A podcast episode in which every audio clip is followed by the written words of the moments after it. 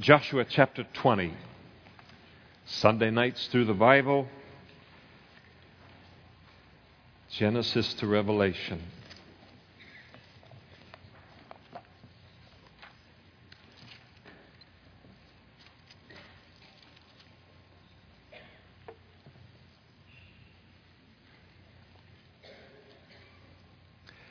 In chapter 20, we come to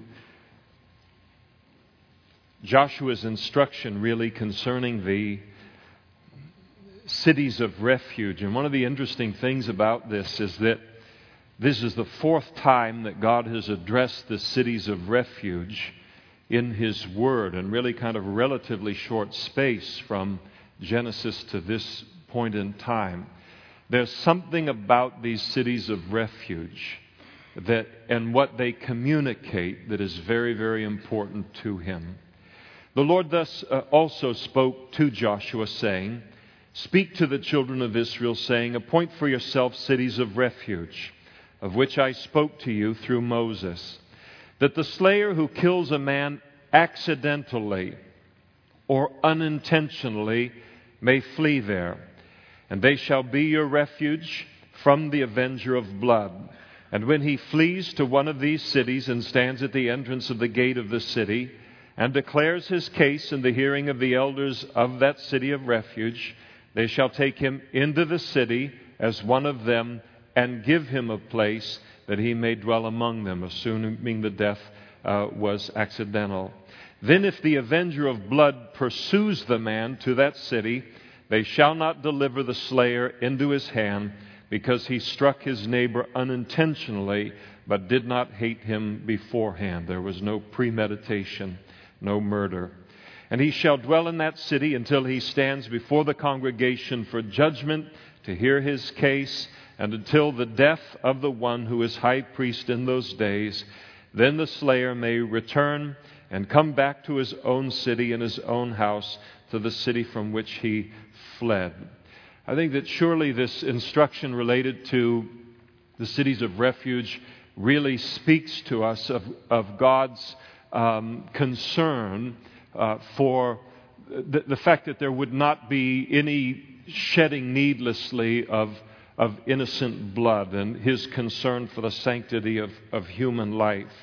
In those days, they didn't have uh, law enforcement like we have it sheriff's departments, police departments, highway patrol. We've got lots of layers of law enforcement in this culture. In those days, in kind of the uh, beginning stages there in Israel, uh, those things weren't in place. There wasn't a national guard, there wasn't an army, there wasn't any of these things. And so there was this whole system of the avenging of blood that, that kind of kept law and order. And if uh, you killed someone in my family, it was a known, accepted responsibility in the ancient world that the oldest male blood relative of the person that had been killed now had a responsibility to hunt down the killer of their family member and then also slay them. And uh, so that was the practice, and that practice is actually uh, engaged in in a few places around the world even to this day. So that's what would, would happen. One of the flaws in the system is that when someone would be killed, let's say somebody killed someone in my family and I was the avenger of blood, there was the danger because when you killed somebody or you sinned against someone, you sinned against a family in those days, not just against an individual. So if, if somebody was killed in my family, the problem is, is I might be a hothead. And I'm not going to determine whether the death was accidental uh, or it was a premeditated murder. I'm just going to go after the person who's done it and I'm going to kill them. And, and that's what the temptation would be. God comes along and he says, No, this is how I want it for my people. The practice is good as it, far as it goes in kind of a, a rudimentary civilization or culture. But I don't like this part of it. So I want to make sure that in this uh, kinsman redeemer or this uh, re- redeemer of, of blood, that person is to differentiate between whether the death occurred accidentally, manslaughter, something like that, or whether it was premeditated murder. If it was premeditated murder, the kinsman redeemer or the, uh, the family member was free then to execute the person or to bring him to justice according to the law of Moses, the elders of Israel. If the person, as the example is given in the law of Moses, he's out there chopping down a tree and the axe head flies off, dangerous situation, and it hits somebody accidentally and they die, there's no, you know, that's not murder, it's manslaughter. And, and so there needed to be a place where someone could flee so that cooler heads would prevail. And then uh, already innocent blood has been accidentally shed. God didn't want uh, innocent blood to be de- deliberately shed by this uh, uh revenge kind of, of killing. And so the Lord set this thing in place so that you didn't end up within the, the children of Israel and the tribes of Israel, the, the old, you know, Hatfield and McCoy's thing, where somebody killed somebody and then somebody killed and somebody killed, and now you've got generations and hundreds of years of bad blood. That's not a way that God wanted his family operating in the world, and so he set uh, all of this up. The refuge was provided in, in the case of manslaughter or accidental death. Now, the cities that were uh, appointed are, are interesting. He begins to give them to us in verse 7. And in the three other places, what makes this place unique, the three other places that this is spoken about, he gives details related to the cities of refuge, but he doesn't identify the cities. So here, for the first time, he names the cities where they're to be located. Three cities were to be located on the east side of the Jordan, where the two and a half tribes uh, were going to settle and then three uh, cities of refuge were going to be uh, located in Canaan proper, uh, the promised land. And they were spaced by the Lord throughout the land in such a way that if you accidentally killed someone, you were no more than a day's run uh, to a, city's, uh, a city of refuge. And you would be running. So you, before the other family would find out, you'd have a head start on it, and you begin to make your way to that city. So they appointed uh, Kadesh in Galilee, in the mountains of Naphtali, Shechem in the mountains of Ephraim, and Kirjath Arba, which is Hebron, and the mountains of Judah. So those were the three in the promised land. On the east side of the Jordan, by Jericho eastward, they assigned uh, Bezer in the uh, wilderness on the plain from the tribe of Reuben, Ramoth in Gilead from the tribe of Gad, and Golan in Bashan from the tribe of Manasseh. And so, all of these things, as we've seen in the past, cities of refuge, a beautiful picture of the Lord. Jesus spoke to the religious leaders of his day, and he said, You search the scriptures, for in them uh, you think you have everlasting life. But these are they which testify of me. The entire Bible testifies to Jesus. One day, when we get into heaven, maybe there'll be some Bible studies on the uh, law and the prophets in the Old Testament that will help us to see how all of it was about Christ. You remember when Jesus was resurrected from the dead and he talked and walked with those uh, disciples uh, and, and uh, as they were uh, making their way along the road, and when they finally got to their destination, and then they realized that it was Jesus on the road to Emmaus, and they, and they realized it was Jesus, and then Jesus was gone, they said, Didn't our hearts burn within us as he opened up the scriptures? I can't wait to understand fully how all of these things speak of Christ. He's the highest theme, He's the greatest theme for anything in the world and even for the Word of God. And so this, these cities of refuge are a type of the kind of refuge that we find in Jesus. And so here is, just as God provided a, divinely provided a place of salvation for the innocent, Jesus is a place of salvation, a refuge for us to run to.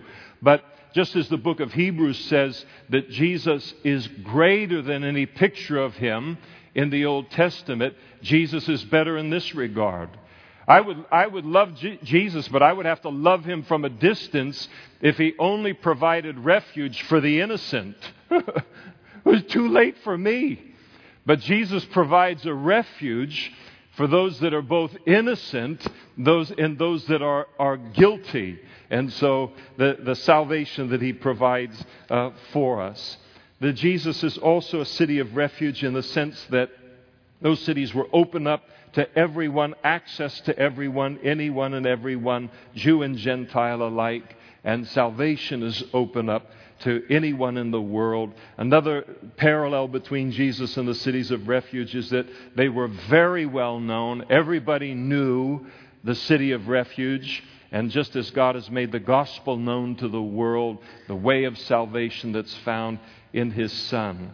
Now, what is fascinating here for us, though, in this vein, is that for the first time we are given the cities in Scripture, and each one of the, these cities has a beautiful meaning to the name. And again, the, the, a meaning that reaches its, its highest high in Christ. And it describes to us what sinners can expect to find Jesus to be when they run to him for refuge. And the city Kadesh means holiness or righteousness. Wasn't that nice to find when we came to Jesus? Shechem means shoulder or strength. We found strength when we came to him.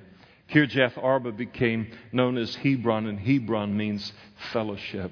Not only did we find a refuge in him, but there was a relationship attached to that refuge. Bezer speaks of fortress or speaks of safety. Ramoth speaks of heights or uplifting. Golan speaks of happiness. And these are all the things that speak of what a sinner finds when we run to Christ. And all of us found that as we did run to Him. It's a beautiful picture, another beautiful picture of Christ. Then in chapter 21, then the heads of the fathers' houses of the Levites came near to Eleazar the priest, to Joshua the son of Nun, and to the heads of the fathers' houses of the tribes of the children of Israel. And they spoke to them at Shiloh in the land of Canaan, saying, The Lord commanded through Moses to give us cities to dwell in with their common lands for our livestock. And so, again, we've got these individuals and we've got these groups of people. Now, as the, as the land has been conquered, now it's being uh, divided properly uh, among the people. And so the Levites come to Joshua. They remind him of Moses' promise that they would have, instead of uh, uh, inheriting a set block of land like the other tribes did in, in the land, that they would receive a, a, series of 48 cities that would be spread out through the land uh, for them to live in, a, a kind of a zone around those cities that was big enough for them to raise a small amount of crops and also livestock, as they speak about here. Not enough land to tempt them to be pulled away from their service to the Lord, but enough land to provide a little bit for their family. And so they, re- they request those cities. Again, it's interesting with the Levites. They were, their whole lives were to be given over to the service of the Lord. And so they became the experts in the Word of God. They knew the things of God in the ways that other people didn't. Remember, there weren't printing presses and everybody didn't have a Bible in their uh, in their home. And so these were kind of the experts on the law. These were the people that got to handle the things of God and uh, closely and, and knew the mind of God and the ways of God better than the average person. So God didn't want them all clustered in like one big city in Israel. He wanted that influence that they had spread throughout the city and uh, uh, throughout the land. And so he put them throughout the land so that if they could be an influence in teaching the Word of God throughout the land, or if somebody had a dispute in their life and they didn't know quite how God would rule on that particular situation. Um, no, as, you, as we read, we won't read all these 48 cities, but if you were to look at all of them on a map, uh, nobody is really more than about 10 miles away from one of these cities where they could then take their dispute to a Levite and then have it judged according to the Word of God. And so uh, this was. This was God's will for them, and uh, He wanted them spread out throughout the land so they would have this kind of influence throughout the land. I really believe concerning every single Christian that the Lord strategically places us in this world as we're, as we're willing to let Him do that. And He puts us in these little places that He's, that he's put us in, in these, these schools and these hospitals and in these businesses and all these different places that He's got us in life in order to have more than a Levite, to have a priest there. The Bible says that we're a kingdom of priests so that there can be someone in that environment that knows the Bible, that lives the Bible, that can speak of the Bible in that, in that environment. And so it's wonderful to realize I firmly believe that God has plunked me in Modesto. And uh, that's the conviction of, of the heart, uh, of Karen's heart and my heart. And so we believe that we're here not just because of a random looking at a map or something, but that God has led us here and to be an influence here in some way. And so it is with each of us that knows the Lord. And it's important to have that kind of confidence. Spreads us out all over the community through the week, and uh, so that we can have that kind of influence. Now, the tribe of Levi was divided up basically between three main families the Kohathites, uh, the children of Gershon, the children of Merari, and uh, so these 48 cities are divided up uh, not among the smaller clans, but among those three main families. And so in verses 3 through 5, uh, there is, uh, we're told that the families of the Kohathites, uh, they received 23 cities total. And then verse 6, the children of Gershon, they received 13. And then the children of Mer- uh, Merari, uh, in verse 7, they received 12 cities total, a total of, of 48. And then it goes on in verse 9 and names all of the cities that were given uh, to them. And uh, if you have a mind for deciphering all of that and telling us uh, how that speaks of Christ, then you can let us know the next time we go through the Bible. So, verse 43 is where we end up.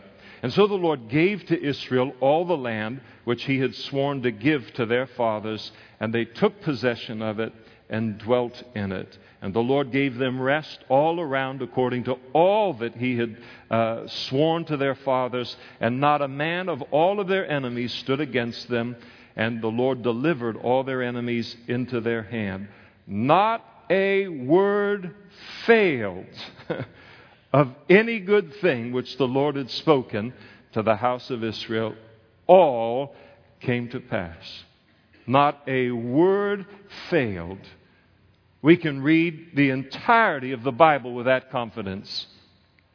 His word, as we mentioned in prayer, is going to have the final say in every situation in our life. Sometimes it looks a little iffy at the moment. Sometimes we can be prone to say to God, God, it looks like this promise is going to fail in my life, and it's so sad that my life would be the one to disprove you in human history. And then, somewhere out of the blue in His timing, He does something, and whew, His word, His promise has the final say. And it's always going to be true. He's always faithful. Had a memorial service here yesterday for Fred Studi. Tim or Randy, are you here uh, some, seated somewhere tonight? Right back there. Okay. This is Fred's sons. What? It was such a great time. What was shared, and how old was your father? He was in his 90s. 91? 91 years old. When I would talk with Fred after a service, maybe out in the fellowship hall or something, he would always say two things to me. He would always without fail, mention the faithfulness of God, how faithful God had been to him. So he went to be with the Lord last week, 91 years old. He got saved at what age? 15 or so? Okay, so right in it, do the math for me. I mean, that's a lot of decades of testing the Word of, uh, Word of God and the promises of God all the way to the end, speaking of the faithfulness of the Lord and then how much he loved his sons and his family on top of that. But it was always good to talk with him like that. And it's good to talk with older saints that look back and say, listen, what God has said has been proven true in our lives. In that, in that service, it was interesting is, is that sons were sharing and uh, affectionately called uh, in. Um, uh, uh, by a former pastor there. Uh, they're referred to as Randy and Timmy. I hadn't known Tim Studi as Timmy. I was immediately transported into a Lassie episode. But it was so fun to think about it. Here's somebody, here's somebody, uh, another man who's been walking with the Lord. He shared right over here. That's why I'm pointing to it. And he, and he speaks fondly of the boys and he speaks of Tim as Timmy. I knew we were dealing with some history there. It was great. If there was like a younger name for Randy, he would have called Randy that too. But as they just shared about their father, I just thought to myself, I, I, I wish there was 1,500 young people in this room to listen to what's being shared. It's a piece of America that's disappearing. And I'm not talking about, you know, technology moving forward and building quality and roads and that kind of stuff, but just the way that life was closer to God and the way that things were done. It was very, very beautiful. And I, and I love that. And all his life did was, Fred's life, just testify to verse 45. I couldn't help but think about it. Not a word of any good thing which the Lord had spoken to the house of Israel all came to pass. Do you know that every one of us, as we just simply walk with the Lord, we will confess that at the end of our life concerning him? Chapter 22. Then Joshua called the Reubenites, the Gadites, and half the tribe of Manasseh. And he said to them, You have kept all that Moses, the servant of the Lord, commanded you. And you have obeyed my voice in all that I commanded you. And you have not left your brethren these many days up to this day, but have kept the charge of the commandment of the Lord your God. So here's the two and a half tribes that wanted the land on the east side of the Jordan River, and now they, they had made a commitment to fight with their brethren in the conquest of the land before they would be released to go back home. Joshua is now releasing them from their commitment to go back home seven years later. Tremendous sacrifice that they've made. But he said, You've obeyed, you've obeyed God, you've obeyed your commitment to your, your brethren, and now that you've faithfully fulfilled that commitment, uh, you can return uh, home. And so he releases them, and in verse 4, he releases them, saying, The Lord your God has given rest to your brethren as he promised them, and now therefore return, go to your tents and to the land of your possession, which Moses, the servant of the Lord, gave you on the other side of the Jordan. So, what do we do when we have men and women in the military? and they have performed their commitment with honor. They're given an honorable discharge, aren't they? And so Moses or Joshua here gives these two and a half tribes an honorable discharge and the freedom to return home. But he gives them a warning in verse 5 but take careful heed to do the commandment and the law which Moses, the servant of the Lord, commanded you. To love the Lord your God, to walk in all his ways to keep his commandments, to hold fast to him, and to serve him with all your heart and with all your soul. And so here is Joshua. Remember, Joshua was a man of war. So he understood this. And he realized that these men had been through a very intense circumstance in life. And in that circumstance in life, they had drawn close to God, they had loved God, they had been faithful to God, but now they're returning to civilian life. They're returning to an easier life. And so he warns them maintain the same obedience and love and commitment and intimacy with God in this kind of easier chapter in your life that you maintained in the, in the time of, of battle. And it's a great warning. There is a great tendency in our lives when we're in the thick of the battle, and I mean, we realize that we are depending upon the Lord for our very next breath. Sometimes in those circumstances, it's effortless to walk close with the Lord because there are no other options. There are no margins other than maintaining that kind of a relationship with the Lord.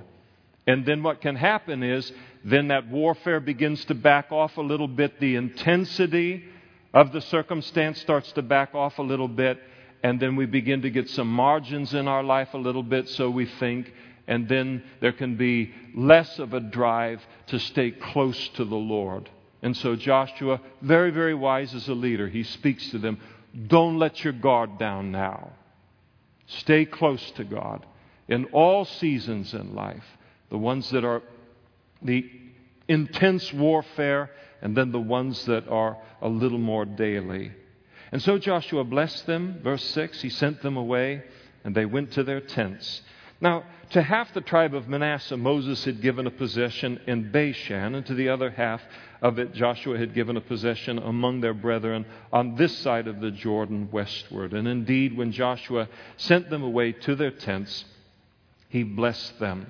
And he spoke to them, saying, Return with much riches to your tents, with very much livestock. Go home with all of the spoil that you received as your portion of conquering the land much livestock, stock with silver, with gold, with bronze, with iron, and with very much, cloth- very much clothing. And then he gives them the exhortation divide the spoil of your enemies with your brethren. So he says, You're returning home with tremendous riches from the Lord.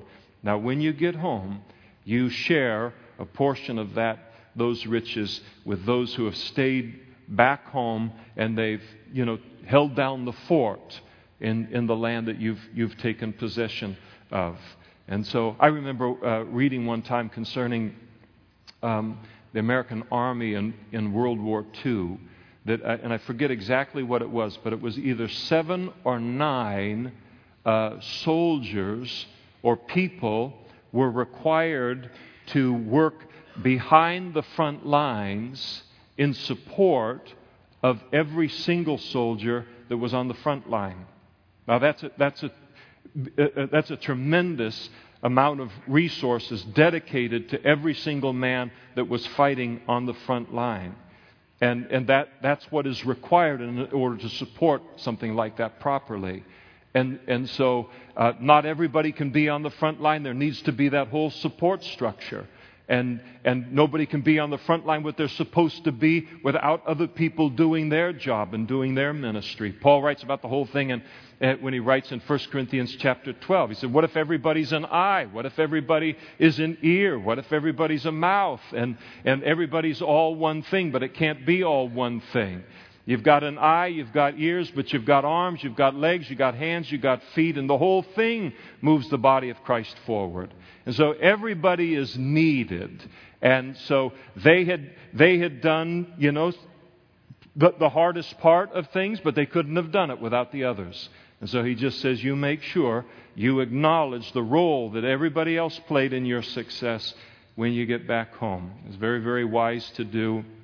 And, uh, and, and they did it. So no, nobody, whether in a, a physical warfare or a spiritual warfare, can be successful alone. We acknowledge that we are successful because many other people are being faithful to what God has called uh, them to do. And so, Reuben, the children of Reuben, the children of Gad, the half tribe of Manasseh returned and departed from the children of Israel at Shiloh, which is in the land of Canaan, to go to the country of Gilead, to the land of their possession, which they had obtained according to the word of the Lord by the hand of Moses.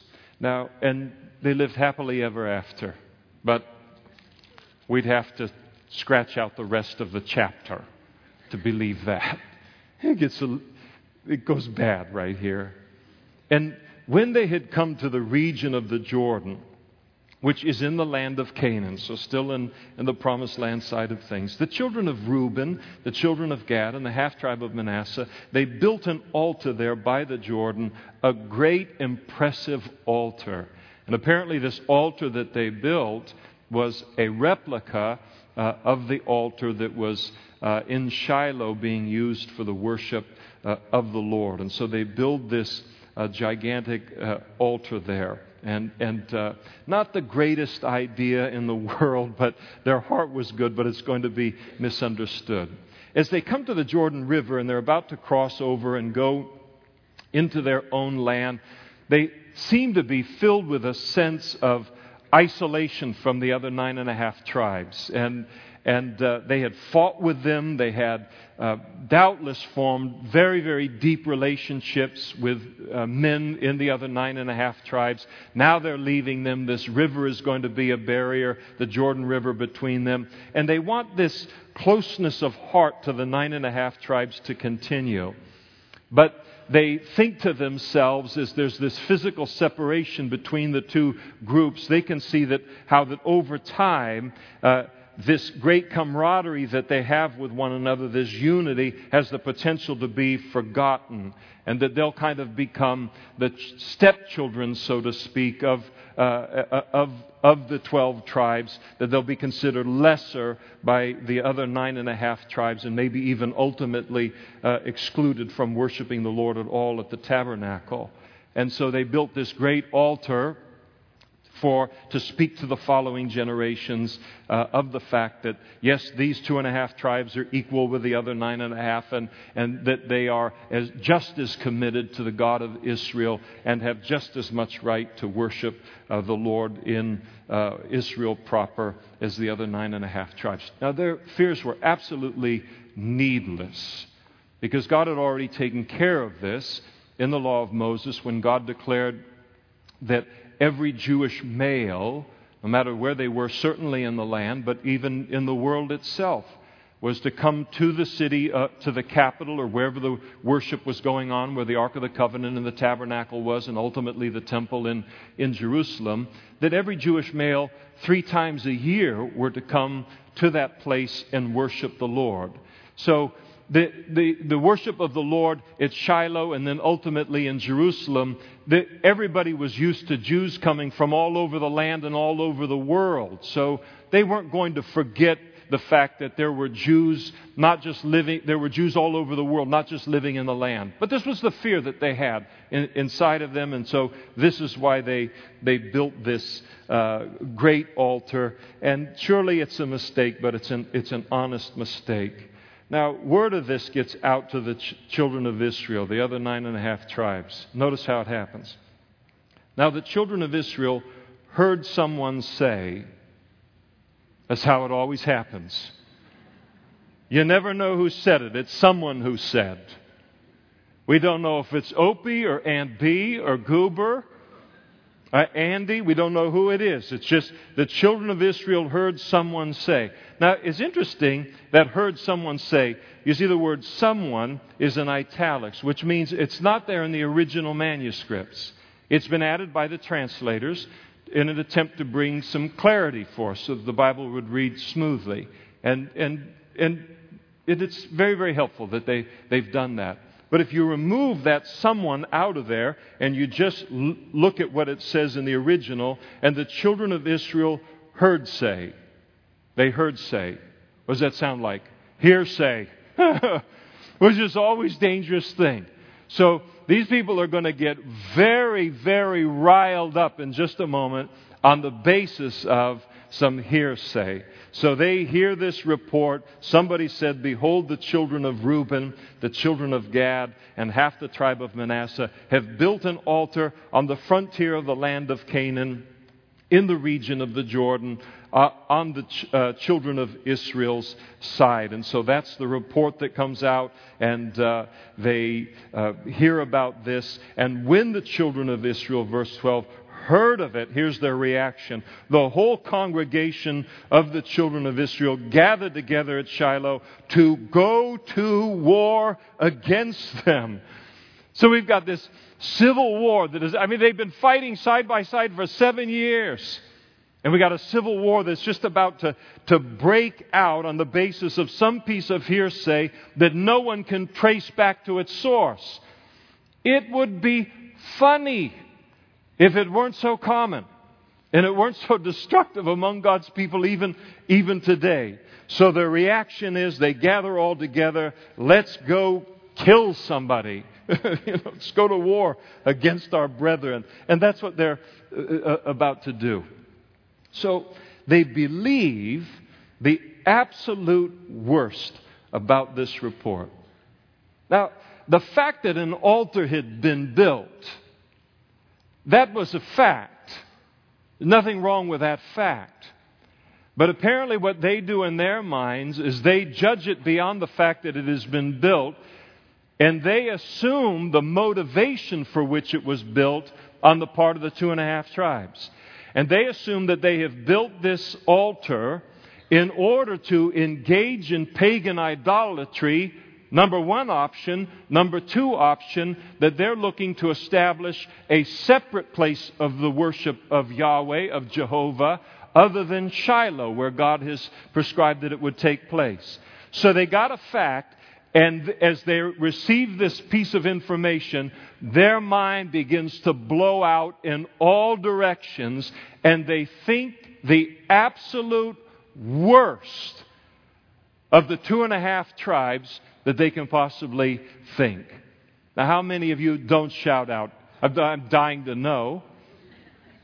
How many of you, when you get a piece of information on some kind of a thing that looks a little strange about another person, you don't think anything but the best? And then how many of us are in this room, we get that piece of information, and this dirty, stinking, filthy flesh. If we don't think the worst, we think close to it. I don't need any more information. You don't have to fill any blanks for me. It's obvious what they're thinking. Now, I don't know what your I don't know what your success rate is on judging. This is called judging, and Jesus prohibits it. He said, Judge not that you be not judged. He did not mean that we are not to judge fruit or judge a person's actions. The Bible says we are to judge fruit. The Bible says we are to test the spirits.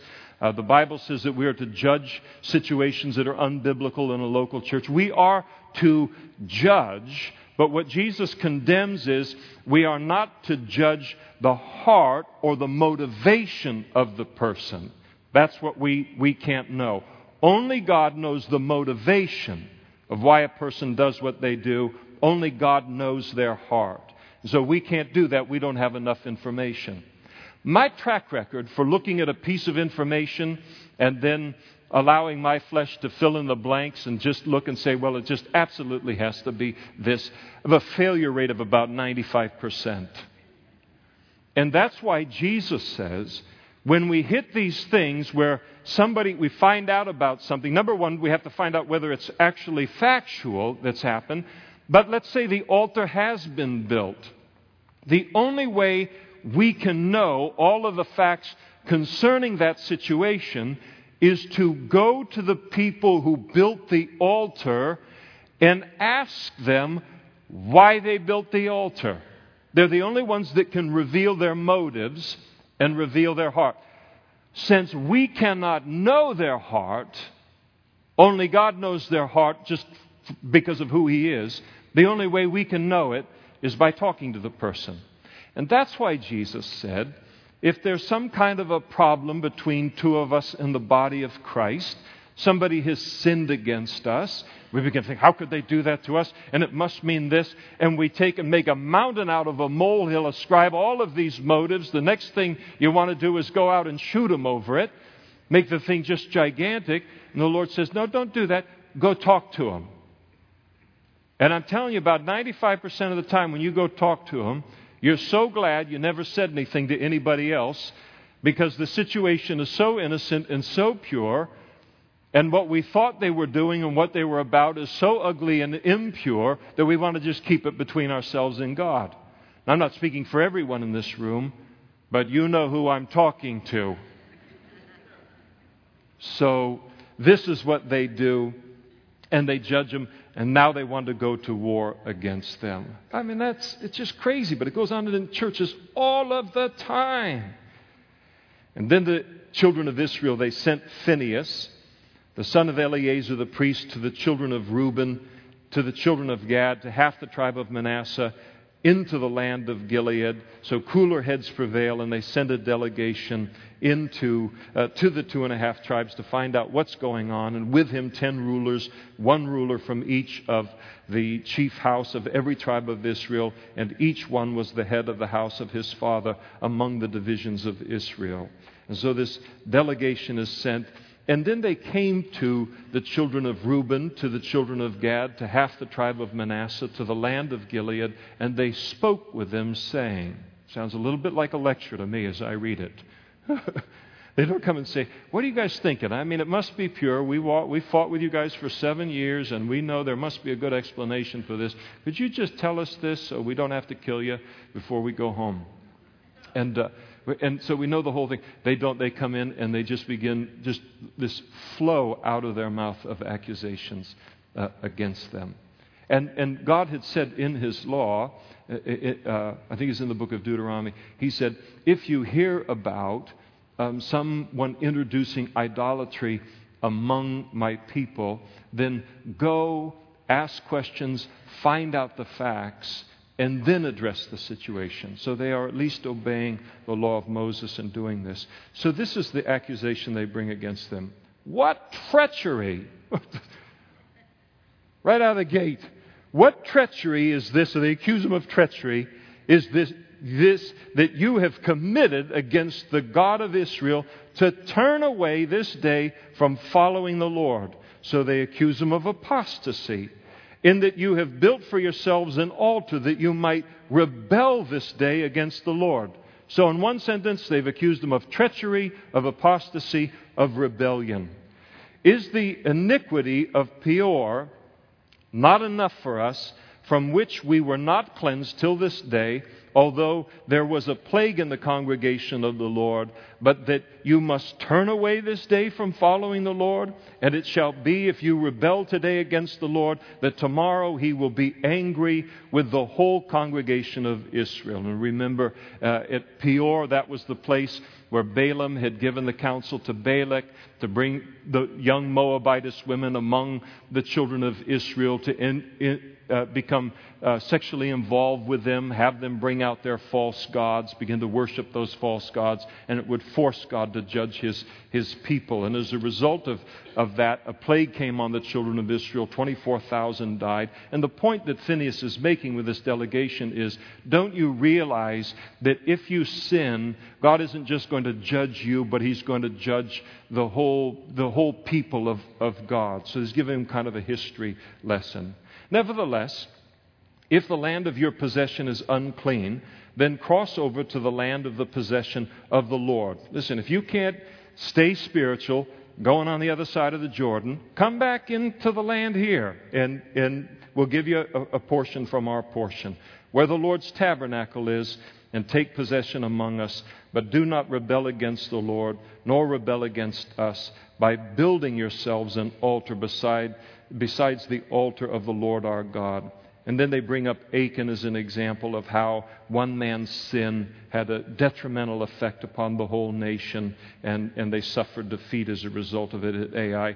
Did not Achan, the son of uh, Zerah, commit a trespass in the accursed thing, and wrath fell on all the congregation of Israel, and that man did not perish alone in his iniquity. 36 men died as a result of his sin. So, this is the speech that they give. Apparently, there's a pause for breath here. And then the children of Reuben, the children of Gad, and half the tribe of Manasseh answered and said to the heads of the divisions of Israel, The Lord God of gods, the Lord God of gods. They are stunned at the accusation that's been leveled against them that they are dealing uh, treacherously, that they are engaged in apostasy, that they are now being rebellious against God. None of that was true. And now this thing is thrown in their face. If you've ever been in their place, it's not a comfortable situation. This whole thing that they've worked up in their minds and they throw in their face, they just, they're stunned that anyone could think that of, of their actions. And so they call God as a witness of it. He knows, and let Israel itself know if it is in rebellion or if in tre- treachery against the Lord. Don't save us this day. If we're being apostates, rebellious, treacherous, then do what the law of God says wipe us out. But that's not what's happening here. If we have built ourselves an altar to turn from following the Lord, or if to offer on it burnt offerings or grain offerings, or if to offer peace offerings on it, let the Lord Himself require an account. If we built this to take the place of the tabernacle and the altar in Shiloh, then let the Lord judge us. But in fact, if you want to know the facts, gentlemen, we have done it for fear, never a good reason. For a reason we've done it, saying, In time to come, your descendants may speak to our descendants, saying, What have you to do with the Lord God of Israel? For the Lord has made the Jordan a border between you and us. Your children, you children of Reuben and the children of Gad, you have no part in the Lord, and so your descendants would make our descendants cease fearing the Lord. And so again, they fear that over time they would become the forgotten or ostracized among the tribes of, of Israel, even prevented com- from coming to worship the Lord at the tabernacle. And so, driven by this, it was irrational fear.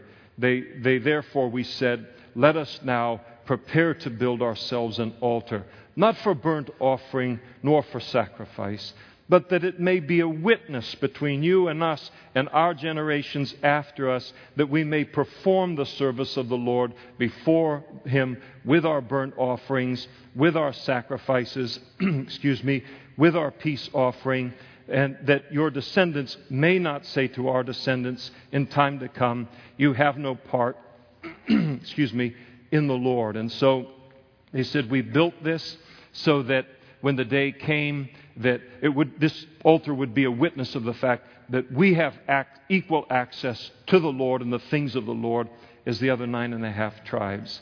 And therefore, we said that it will be when they say this to us or to our generations in time to come that we may say, Here is a replica of the altar of the Lord which our fathers made, though not for burnt offerings nor for sacrifices, but it is a witness between you and us.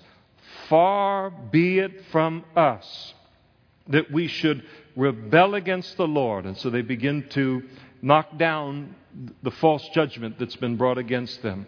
This is not rebellion against the Lord. Far be it from us that we should rebel against the Lord and turn from following the, the, Lord this day to build an altar for burnt offerings, for grain offerings, for sacrifices, besides the altar of the Lord our God, which is before the tabernacle. So they flatly deny the charges. Now, when Phinehas the priest and the rulers of the congregation, the heads of the divisions of Israel who were with him, they heard the words that the children of Reuben, the children of Gad, and the children of Manasseh spoke. It pleased them. Why didn't you say so? Hmm. So they looked at it and said, All right, we've misjudged this. And the explanation is satisfactory. And then Phinehas, the son of Eleazar, the priest, said to the children of Reuben, the children of Gad, the children of Manasseh, this day we perceive that the Lord is among us, because you have not committed this treachery against the Lord. Now you have delivered the children of Israel out of the hand of the Lord.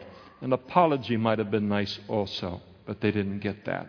And Phinehas, the son of Eleazar the priest, and the rulers returned from the children of Reuben and the children of Gad, from the land of Gilead to the land of Canaan, to the children of Israel, and brought back word to them. Told them the whole thing. It's a misunderstanding. This is what's in their hearts. All you got to do is just go and talk to them, and then you find out. So this thing is completely clean. And so the thing pleased the children of Israel, and the children of Israel blessed God. They were thankful that there wasn't going to be any kind of judgment or violence because of this. They spoke no more.